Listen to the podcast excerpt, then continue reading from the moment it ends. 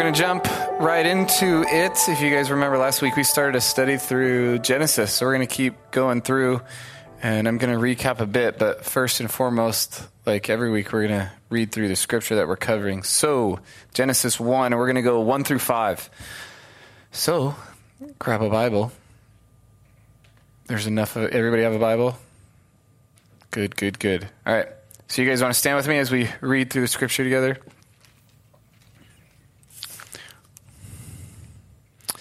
Genesis 1, 1 through 5. 1.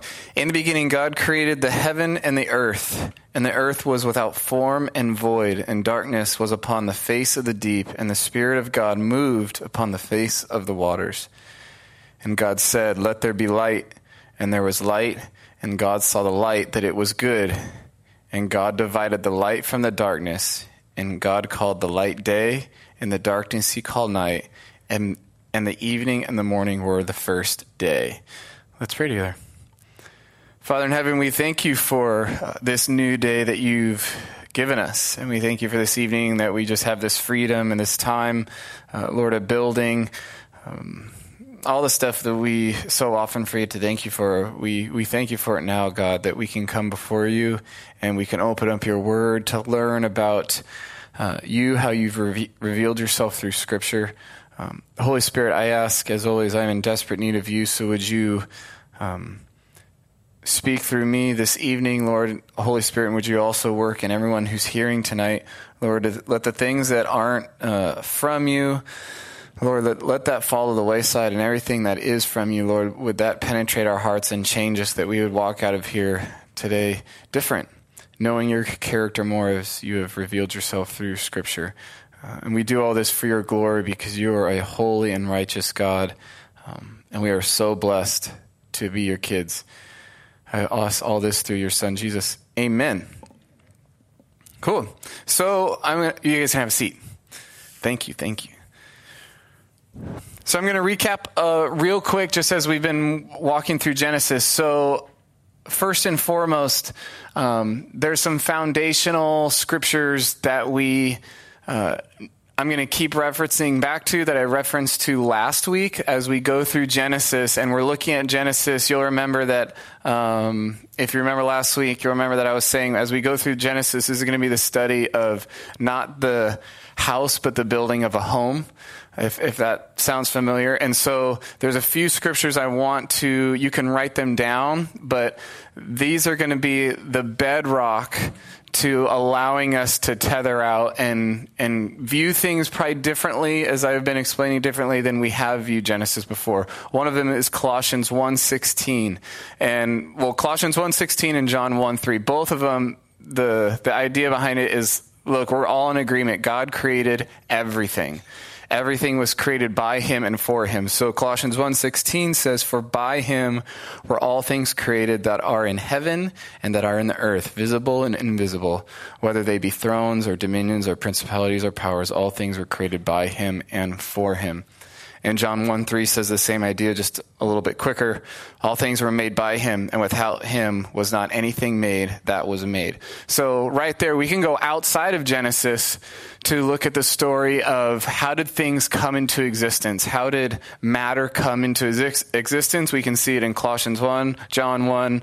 Um, there's verses in Isaiah, there's verses in, in Hebrews that, that speak of the same thing. So, this is the bedrock that uh, the prerequisite that I need us to all have as we go through Genesis, looking at in, the, in this different way.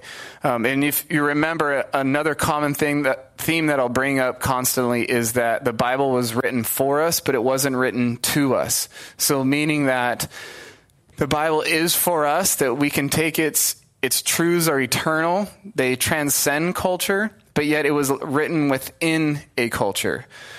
So the truths transcend culture but the Bible was, was written within a culture. So that meaning, the same way, remember last week we discussed that the Bible you're reading is in English. That wasn't the original language. So that was translated. The language was translated. And just as the language is translated, the culture needs to be translated. And so we're dealing with um, ancient Israelites. We're, we're dealing with the, the ancient Near East, the ancient world, and their cultures and how they understood things is different than how we understand them now. So, what we want to do is place ourselves in the position of the the original receiver of the message, those ancient Israelites, and first understand it how they would hear these uh, these truths that are coming to them, and then from there we can then translate and see how that affects our daily life. What we want to avoid doing, and we discussed hermeneutics last week. Good hermeneutics is is reading things within context and also reading things within the culture. So what we want to avoid doing is reading something and imposing our 21st century Western idea of that word on what we're reading because it can be, and a lot of times is completely different because again, we're dealing with ancient Israelites, the ancient world where their meanings of, stuff is different. So we need to honor the author's intent of the message and what he's trying to convey to the intended reader. Make sense? You guys tracking me? So bit of review first. So we're translating culture. You guys remember I said, uh, uh, what do you, uh, what comes to mind when I say easy as pie? What does that mean? Yeah, simple. Or a piece of cake. That's what it was. Ed, you're so good. Piece of cake. Simple. What did I say? Simple as pie? Easiest pie. that doesn't work. That totally ruins my analogy. So, uh, um, piece of cake. What does that mean? Easy, right? But then it's also that's a that's an actual thing. That's a piece of cake. So the context really matters, but also this is a cultural thing that that someone else outside of our culture could hear that. They don't know that phrase within our culture, and so they would have to first uh, in the same situation, they would have to translate the language, and then after the language, they would have to differentiate does it mean an actual piece of cake or does it mean something else? Well, I need to know their culture to know what this other thing is. And then you in Scripture, what we do is we we check Scripture with Scripture. So we we find words, and then we go elsewhere in Scripture to find the use of that word. And there's typically a lot of them. And then from there, uh, these translators or scholars can then take what the best idea is and place it in for the meaning of that word. So there's a lot of there's a lot of work we have to do, which is Second Timothy, study to show yourselves approved, a workman who need not be ashamed, rightly dividing the word of truth. So we need to rightly divide, and it it takes work. Um, all that to say, we don't have to have.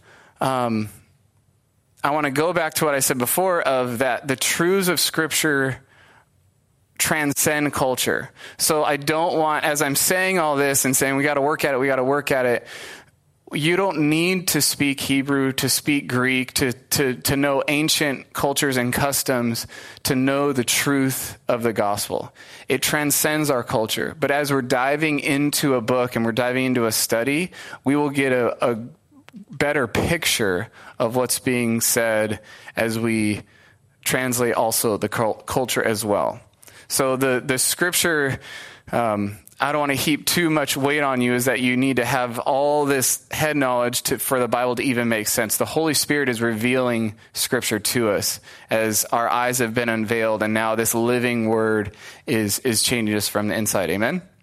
Cool. So, uh, so in an essence, what we're doing here is we're reading somebody else's mail. We're we're taking a letter written from one person to this other group of people, and we're we're jumping in the middle here and trying to make sense of what was being said with language barriers and cultural barriers. And we're jumping in there and trying to see, okay, how is God revealing himself? God has chosen to use, to reveal himself to men by using men. So he's inspired through inspiration of the Holy Spirit, is inspired to write scripture. So we need to jump in there and see uh, what actually is being said.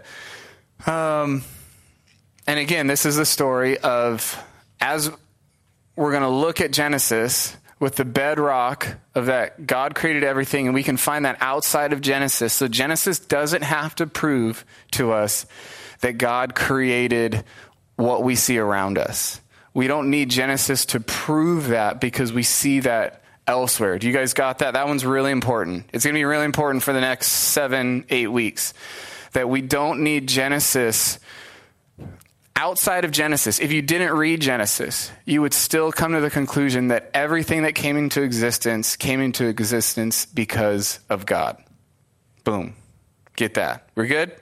Cool. So we're going to start. Uh, I'm going to do a quickly review through. Last week we did verses 1 and 2.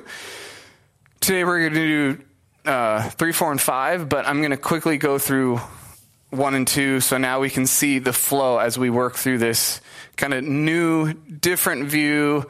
Uh, not different view, but. Um, I've, I've, man, I don't even know how to say it. Uh, uh, not a freer view, but we're not looking to see how things came into exist- existence. Um, you guys remember I put up the slide of we, we kind of fast forwarded through Genesis and we saw how an ancient Israelite would have viewed creation.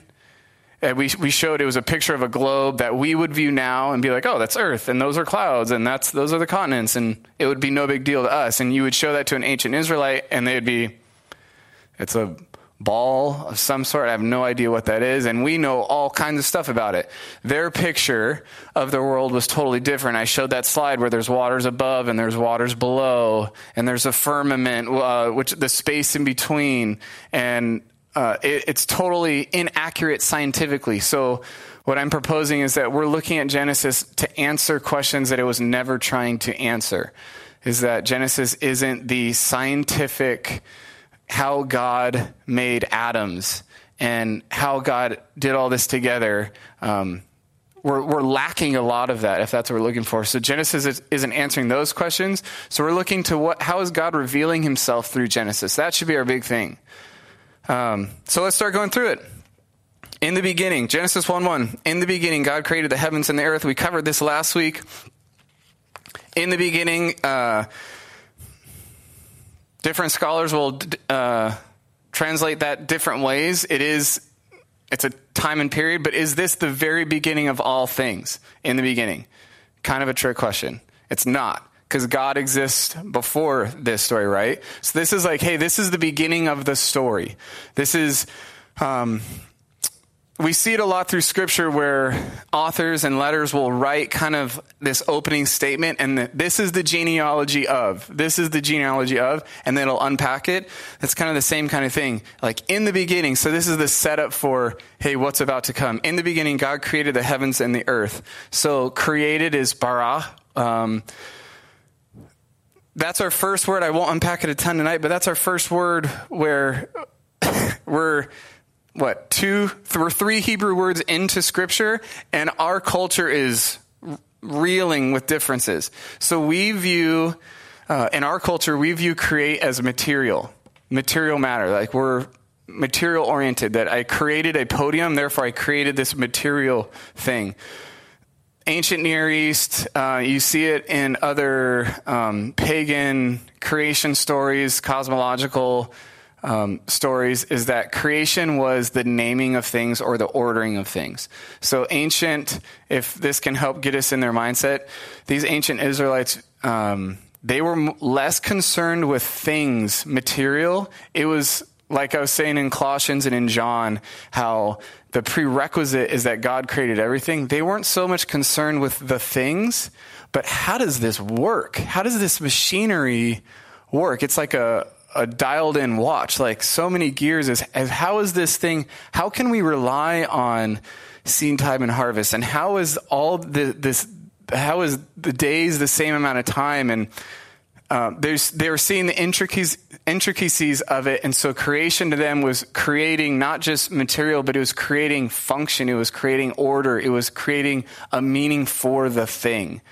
Um, even in, I think it's the Egyptian um, creation account where it's so same time frame so you can you can understand their culture is that these gods existed but or these gods didn't exist till they were given names and once they were given names they were created so it was that that idea of creation is different for us so we have to kind of get our minds wrapped around that as we go through so in the beginning god created the heavens and the earth and then this is the next one where we really unpacked it last week. The earth was without form and void, and darkness was on the face of the deep, and the Spirit of God was hovering over the face of the waters. So we, we see material there, right? So in the beginning, God created. So God is creating heavens and the earth, what's up there and down here, and here's how he did it. Now, here's the scene. There's things, and they're formless and void, and it's dark. So I had you last, we're going to do this again. I had you guys close your eyes and like imagine what you saw, and it was like we got like black blobs and stuff like that in our heads. So it's this, this picture of, um, chaos, but not in an evil sense. It's setting up the stage that God just simply hadn't done his work yet. So chaos sounds evil. Um, but if you can think about it just as God has not done his, his work yet, this was here. Remember, God is before Genesis 1, going like outside time, so it's hard for us to wrap our minds around that. Um, and you remember the alliteration? We had tohu vavohu, so wild and waste, was formless and void no meaning, no order, wild and waste. Tohu vavohu, that's the Hebrew uh, word that we're using there. And then we're going to get into three. So this is today. Verse three said, and then God said, Let there be light, and there was light. So, like I did last week, close your eyes. Picture the earth, the earth was out form and void, and darkness was on the face of the deep, and the Spirit of God was hovering over the face of the waters. Okay, so that's what we set up last week. Okay, now close your eyes. And then God said, Let there be light, and there was light. Somebody brave, tell me what you see. Okay, who else? So bright.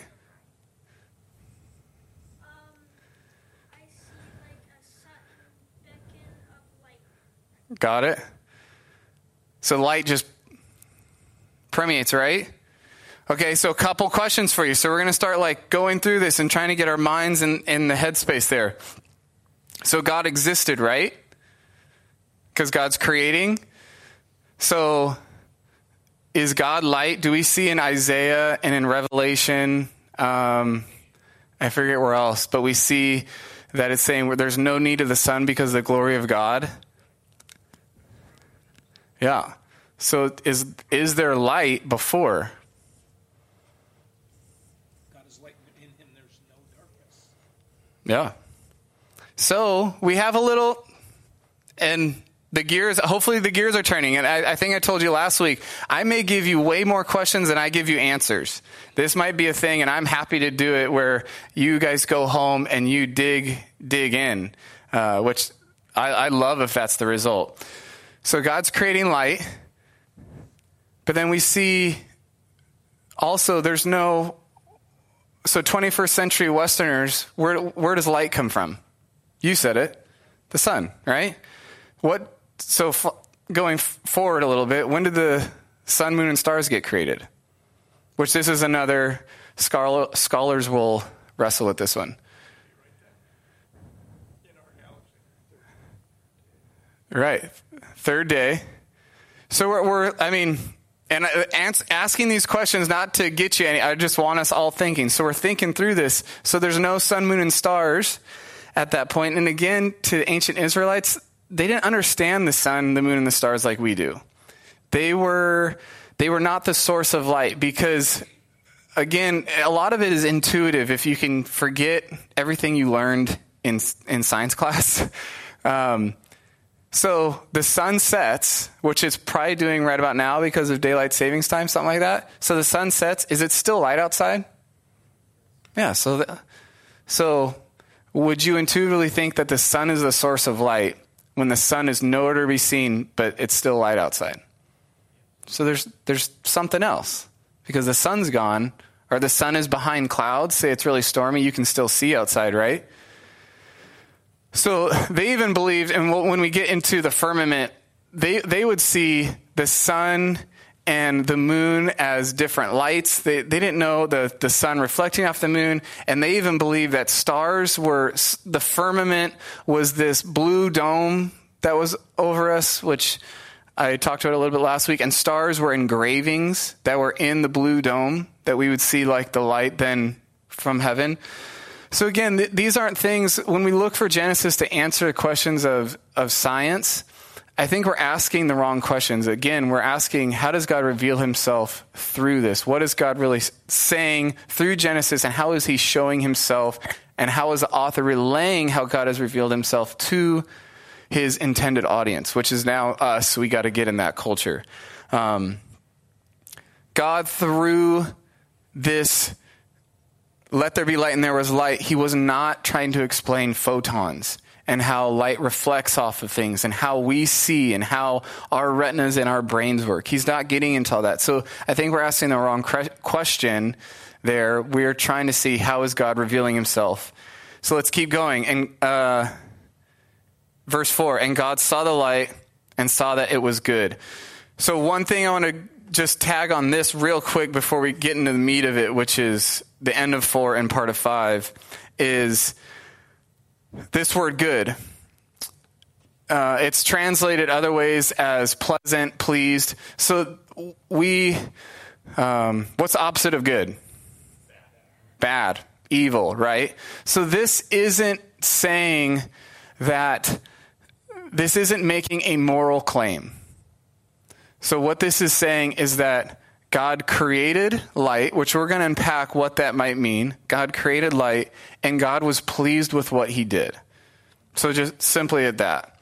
Uh, he, he's pleased with, with what he has created, is, is working how he desired it to work, and he's calling it good. He's pleased. So, this isn't a, a moral characteristics that characteristic that's being placed on it. This is God saying he's pleased. Does that make sense?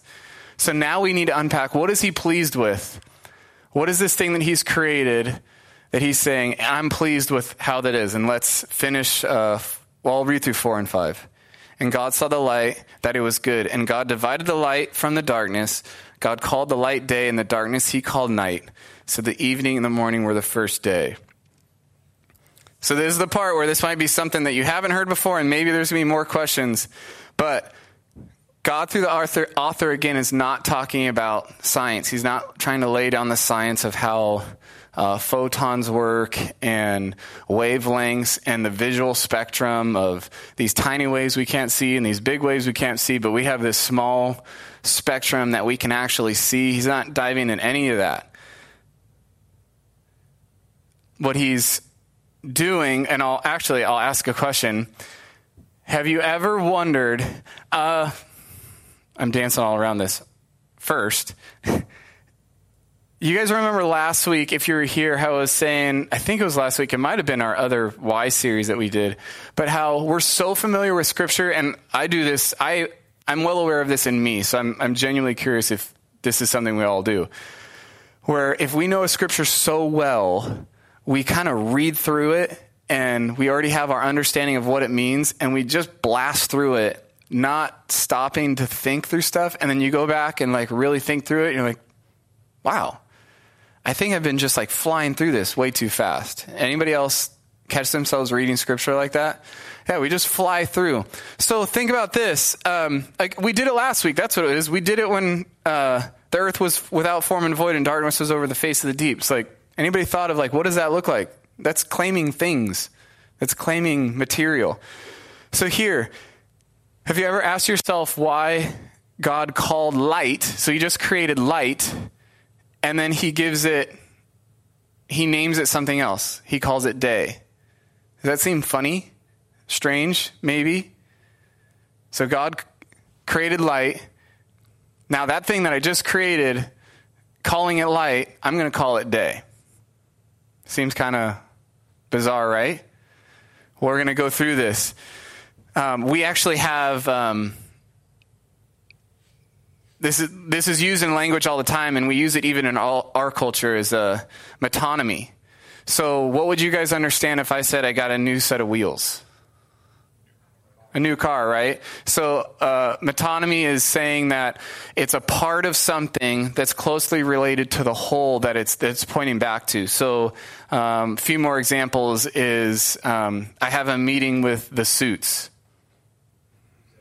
Executives, yep. Um, there's going to be an uh, this afternoon. The White House is going to issue a statement.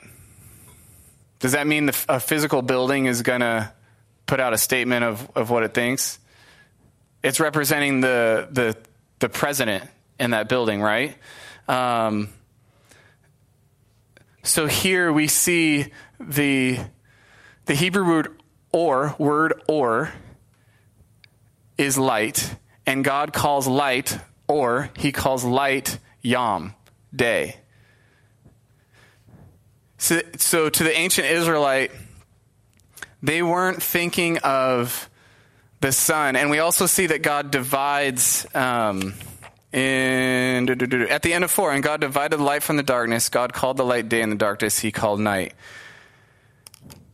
So we can see from the function of this, God's creating periods, right?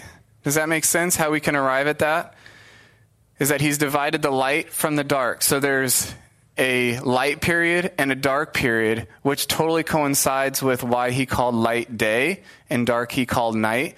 Remember, we don't have, Israelites aren't thinking of the sun as being um, their source of light. So light is, if you could time travel back to that time, light is just, there's this period of light, and that's day.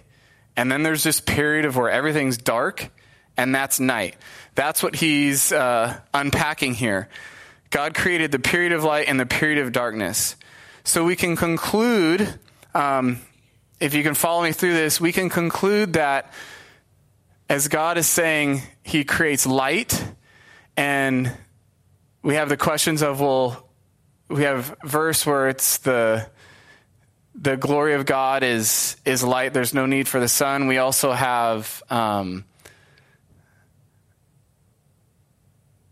if he's creating sorry if he's creating uh, light and he's creating this time period that we can see that these Israelites are viewing this this time this this section of light as, as God is calling that light day. And therefore, we can look at it as God is creating time, actual, the order of time, which again, back in verse 4, when I was saying, um, and God saw that it was good, it was functioning.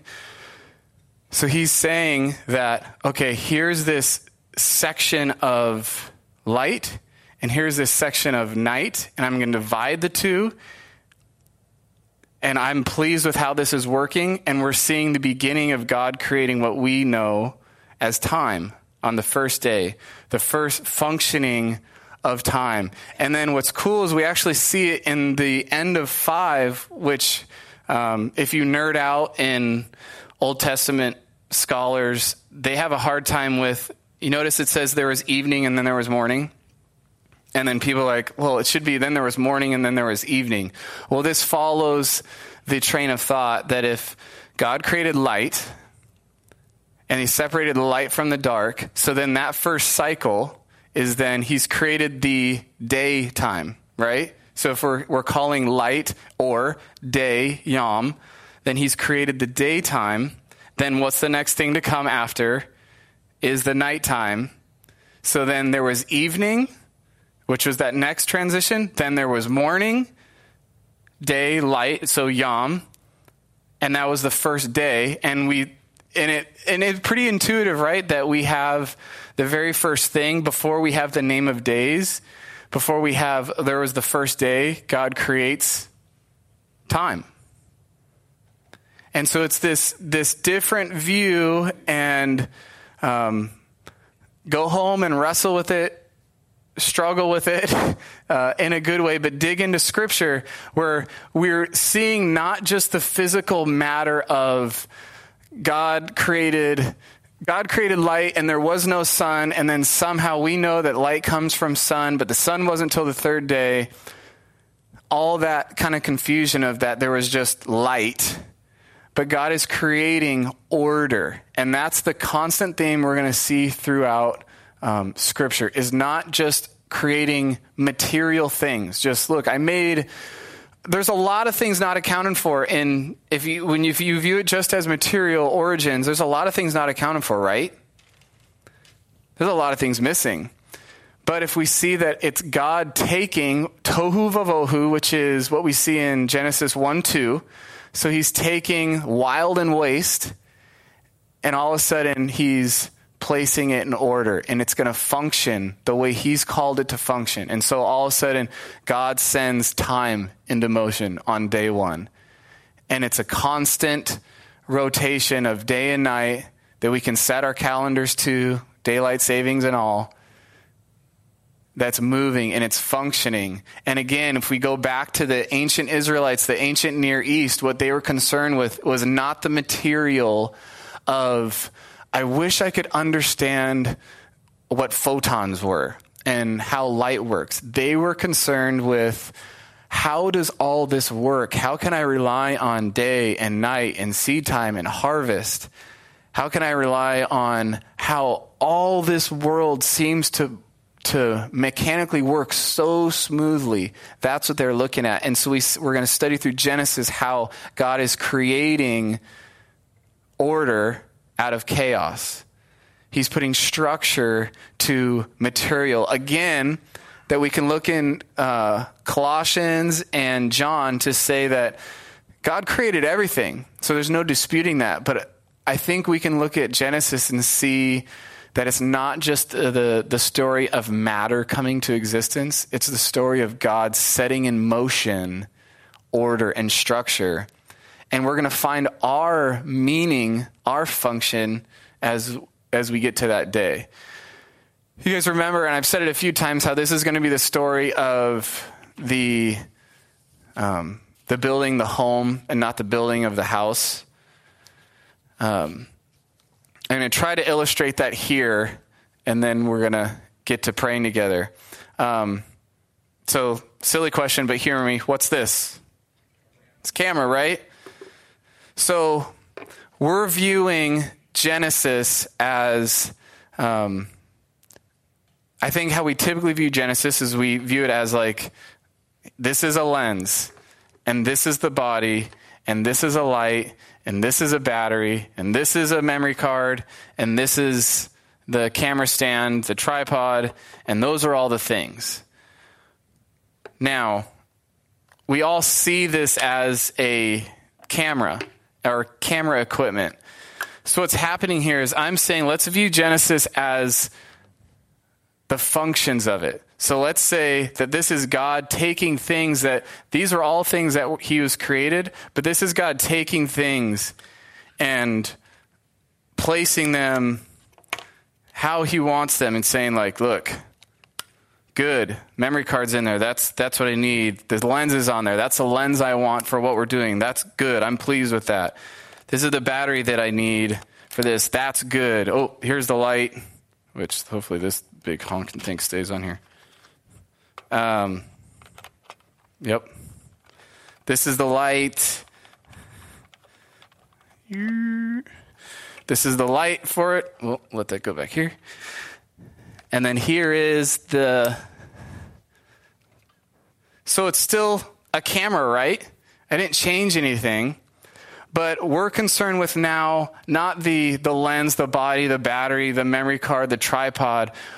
We're looking at the function of it. That God is taking these things, all these things that He's created, and He's now putting order out of the chaos. And that it's not just things, but He's giving things their functions. So now, if this didn't function the way I wanted it to function, if this camera didn't work, is it any good to me? It's not good. I'm not pleased with it if it's not functioning the way I want it to function. And honestly, if if this camera's not working, it's hard for us to get out of the um, material oriented mindset. But if this can help, if this camera totally didn't work, is it not just trash? And in in that ancient concept, can it not exist? Does does my brain go when I go, I need a camera, and this thing doesn't work? I don't think, oh, I have a camera. I think I don't have a camera. You understand how it's kind of like saying this camera doesn't exist? I don't have a functioning camera. Even though this is a camera, but it's the function of it that is giving it its meaning. I think this is how we can view Genesis, wrestle with Genesis, is God revealing himself, is again, I'm uh, reiterating over and over, but that he's creating these functions, these orders of how He's ordered the world, and it's foundational um, for understanding the rest of Scripture, and even in my mind, and it could be just how my brain works, but a material um, opening Scripture with a material origin isn't even as impactful to me as opening Scripture and seeing right from the beginning the structure and the intent of what God is doing, the purpose of everything. The fact that he made things is points to how awesome he is, and that's why we see it in other scripture in the New Testament. But God is revealing himself in creating the order out of chaos, on giving functions, and that he's called each and every one of us and all of creation to function in a certain way. And we see that on this first day as God creating not just light and dark, not just photons and reflection, but God creating time. And that time is still functioning and time is still going. That all, you guys pick up on that? So we're going to wrestle through and see the, the functional purpose of everything as we go through creation. And again, um, to try to bait you to the very end, and also because it, I'm totally honest when I say it, day seven is epic. I can't wait to get to day seven. But as we see, um, as we see this in Scripture, we see God as a God of order, and He's revealing Himself through it. And as always, this is meaningless if it's just head knowledge. This is meaningless if this is just uh, understanding ancient cultures and ancient history. This is all meaningless if Jesus Christ is not on the scene. Is that we can only open the scripture and our eyes can only be open to scripture because Jesus Christ stepped in and paid the price for us and brought us into relationship with the Father. And so that these studies through Genesis and understanding God and how he's revealing himself through men and to men is awesome. And studying the cultures is awesome. And studying the languages is awesome. But the main thing in all of it, and this may feel like a, a hard turn, but it's a turn that we need to make every time we get together. Every time uh, I'm up here, though we're studying through Genesis and talking about functions and, and the creation of time, the main thing is that this all can happen because of Jesus Christ coming, paying a debt that we can never pay, that we can be in right standing with the Father, that the Holy Spirit can reveal the Father in Christ to us through this living and active word that is piercing our hearts. Amen.